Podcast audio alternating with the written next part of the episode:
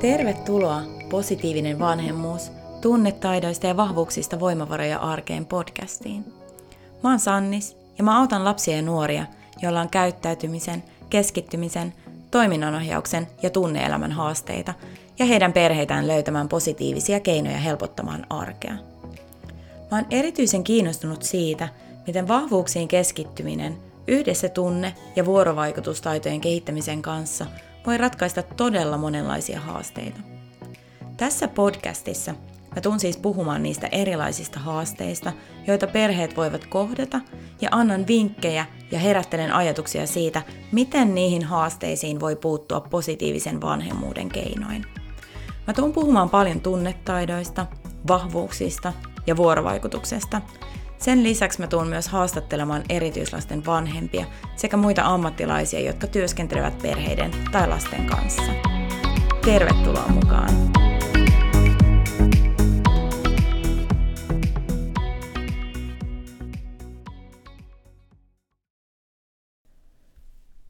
Tänään mä haluaisin puhua sulle siitä, että mitä tehdä, kun suunnitelmat muuttuu yhtäkkisesti ja se oma vaivalla järjestetty aika valuu sormien välistä ja ärsyttää niin paljon, että tekisi mieli vaan vetää kunnon itkupotkuraivarit. Ja vielä vaikeammalta tuntuu toimia johdonmukaisesti ja omia tunteita halliten silloin, kun ne suunnitelmat muuttuu sen takia, että lapsi on saanut vaikka raivokohtauksen. Ja näistä raivokohtauksista oli puhetta jo ekassa jaksossa nimeltä Ethän tee tätä virhettä, kun lapsi raivoaa. Ja niin kuin, se, se tuntuu jotenkin niin epäreilulta, että tekisi vaan mieli, mieli luovuttaa. Mä kerron sulle oikeastaan kolme kysymystä, joita sä voit kysyä itseltäsi tällaisissa tilanteissa – ja ne kysymykset saattaa auttaa sua pääsemään yli niistä vaikeista hetkistä ja kehittämään myöskin sun näkökulman, näkökulmanottokykyä, joka on yksi niistä 24 luonteen vahvuudesta, joista mä oon puhunut aikaisemminkin ja joista on myöskin tulossa ihan kokonaan oma jaksonsa. Tota, voit ottaa nämä kysymykset käyttöön myös sun lapsen kanssa silloin, kun lapsen on vaikeaa säädellä niitä omia reaktioitaan. Että niin kuin, niin kuin mä oon puhunutkin, niin, niin tota, nämä tunnetaidot on sellainen asia, että me, meidän on vaikea opettaa tunnetaitoja meidän lapsille, jos meidän omat tunnetaidot on tosi heikolla, heikoilla kantimilla. Eli samalla kun me opetetaan tunnetaitoja meidän lapsille, me opetellaan niitä myöskin itse. Öö, muutama viikon takaisessa podcast-jaksossa, siinä kakkosjaksossa, Hei vanhempi, sinä olet arvokas, niin mä puhuin siitä, että miten tärkeää on välillä myös laittaa itsensä ykkössijalle, huolehtia siitä omasta hyvinvoinnista ja ottaa omaa aikaa, vaikka se olisi tosi vaikeaa – niin ajankäytön kuin myöskin sen lapsen tarpeiden kannalta. On kuitenkin äärimmäisen tärkeää niin meidän oman kuin myöskin sen lapsen edun mukaista, että me vanhemmat pidetään huolta itsestämme. Käy ihmeessä kuuntelemassa se kakkos podcast-jakso, jos et ole vielä käynyt kuuntelemassa, tai sitten lukemassa artikkeli mun blogista. Se on itse asiassa, taitaa olla tällä hetkellä kaikista luetuin artikkeli siellä, että se on selvästi kolahtanut, kolahtanut äh, ihmisille, perheille, vanhemmille. Äh, no kuvitellaan nyt sitten niin, että sä oot päättänyt toimia näin. Sä oot suunnitellut mukava viikonlopun sun ystävien kanssa, ja siihen viikonloppuun kuuluu parin tunnin rentouttava kylpyläkäynti, jotain kuumakivihierontaa, kasvohoitoa, ää, maistuva illallinen kaikessa rauhassa ystävien kanssa ilman keskeytyksiä ja hotelliyö yksin omassa hotellihuoneessa herätäksesi seuraavana aamuna valmiiksi katetulle aamiaiselle, hotelliaamiaiselle. Kuulostaa ihanalta, eikä vaan?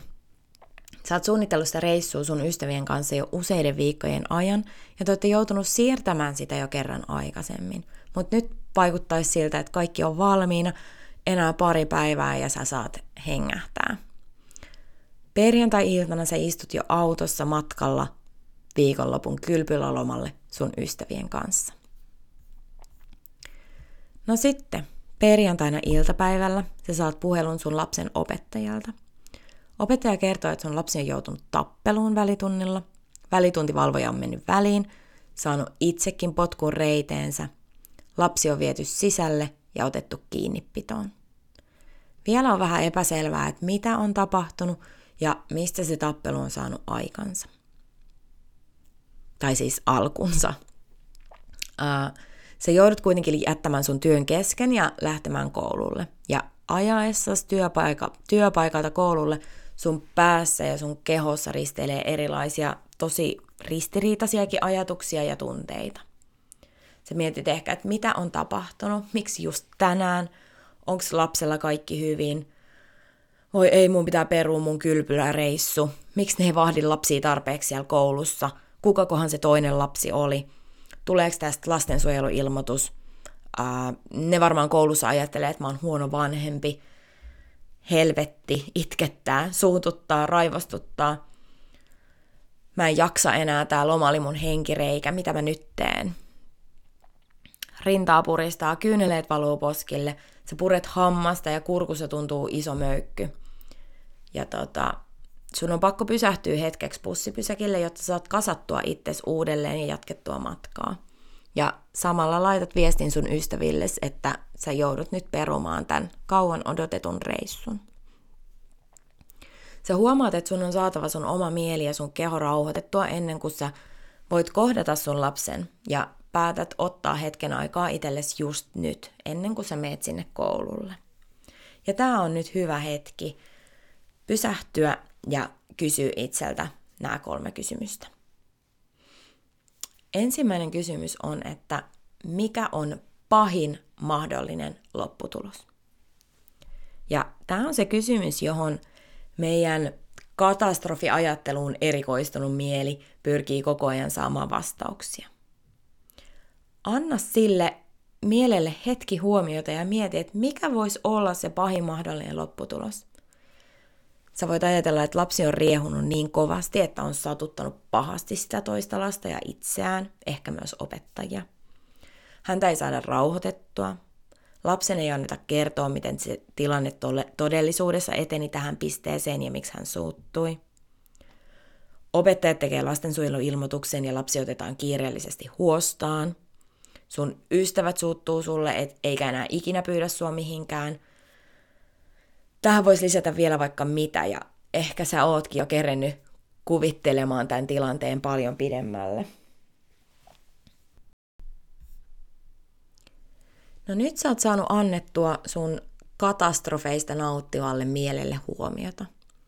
Lohduttavaa on kuitenkin se, että hyvin harvoin tämä kaikista pahin lopputulos toteutuu, vaikka meidän mieli yrittää sitä kovasti meille tuputtaa ihan joka hetki. No, Jotta me saataisiin meidän aivoja vähän ravisteltua, niin on aika kääntää se ajatus täysin päinvastaisille reiteille. Eli mieti seuraavaksi, että mikä olisi paras mahdollinen lopputulos. No sä voit ajatella, että kaikki tämä on ollut vaan paha unta, ja oikeasti sä istut jo junassa matkalla sille kylpylälomalle sun ystävien kanssa. Sä olit vaan hetkeksi torkahtanut. Sä olit odottanut tätä reissua niin kauan, että kun se nyt oikeasti on toteutumassa, niin sun mieli yrittää estää sua nauttimasta siitä. Pian sä pääset rentoutumaan kylpylässä, syömään illallista rauhassa sun ystävien kanssa ja nukkumaan puhtaista hotellin lakanoissa. Valitettavasti me tiedetään kuitenkin jo, että tämäkään lopputulos ei ole se oikea. Mutta tähän kysymykseen vastaamalla sä sait ehkä kuitenkin rauhoitettua – sitä sun aivoissa olevaa mantelitumaketta, joka hälyttää, hälyttää sua vaaroista ja pistää sut taistelemaan tai pakenemaan. Eli nyt kun sä oot miettinyt myös näitä parhaita mahdollisia vaihtoehtoja, niin sun aivot ja sun mieli on vastaanottavaisempia uusille näkökulmille. No, sit viimeinen ja se kohikkein tärkein kysymys on, se, että mikä on todennäköisin lopputulos. Nyt kun sä oot antanut sun mielelle huomiota ja sä oot saanut sen rauhoittumaan, on aika miettiä, että mikä on se kaikkein todennäköisin lopputulos. Sun lapsi on jo rauhoittunut sen verran, että hänestä ei enää pidetä kiinni. Hän on väsynyt, mutta rauhallinen. Pystyy pikkuhiljaa käsittelemään sitä tapahtunutta. Tilanteessa on selvitty mustelmilla, eikä sen vakavampaa ole onneksi tapahtunut. Asiasta seuraa toki keskusteluita sen toisen lapsen ja hänen perheensä ja opettajien kesken. Ja voi olla, että myös lastensuojelu tai ehkä joku hoitotaho on myöskin mukana. Sä ja sun ystävä ootte pahoillanne siitä loman peruuntumisesta, mutta onneksi te olette ollut kaukaa viisaita ja teillä on joustava varaus ja pystytte muuttamaan sitä hotellivarausta vielä näin viime tippaankin. Sä käynnistät auton, ajat koululle ja huomaat, että tämä sun kuvittelemat todennäköisin lopputulos on aika lähellä sitä todellisuutta. Te päätätte yhdessä opettajan kanssa, että sä lähdet kotiin lapsen kanssa ja palaatte asiaan maanantaina, kun tilanne on rauhoittunut. Ja myös sen toisen lapsen vanhemmat on tyytyväisiä tähän ratkaisuun. Ja kun te pääsette kotiin, te keksitte, että nyt kun tämä tilanne on tämä ja te olette kaksin kotona, niin voitte käyttää tämän ajan hyödyksi ja tehdä jotain mukavaa ihan vain kahden kesken. Päätätte tilata pizzaa ja katsoa jonkun elokuvan sohvalla makoillen, ja teillä on loppujen lopuksi mukava ja rauhallinen ilta. Nämä kolme kysymystä auttoi sut eteenpäin sellaisesta tosi va- vaikeasta tunnetilasta, jossa ne ajatukset, tunteet ja kehon tuntemukset oli ottamassa vallan.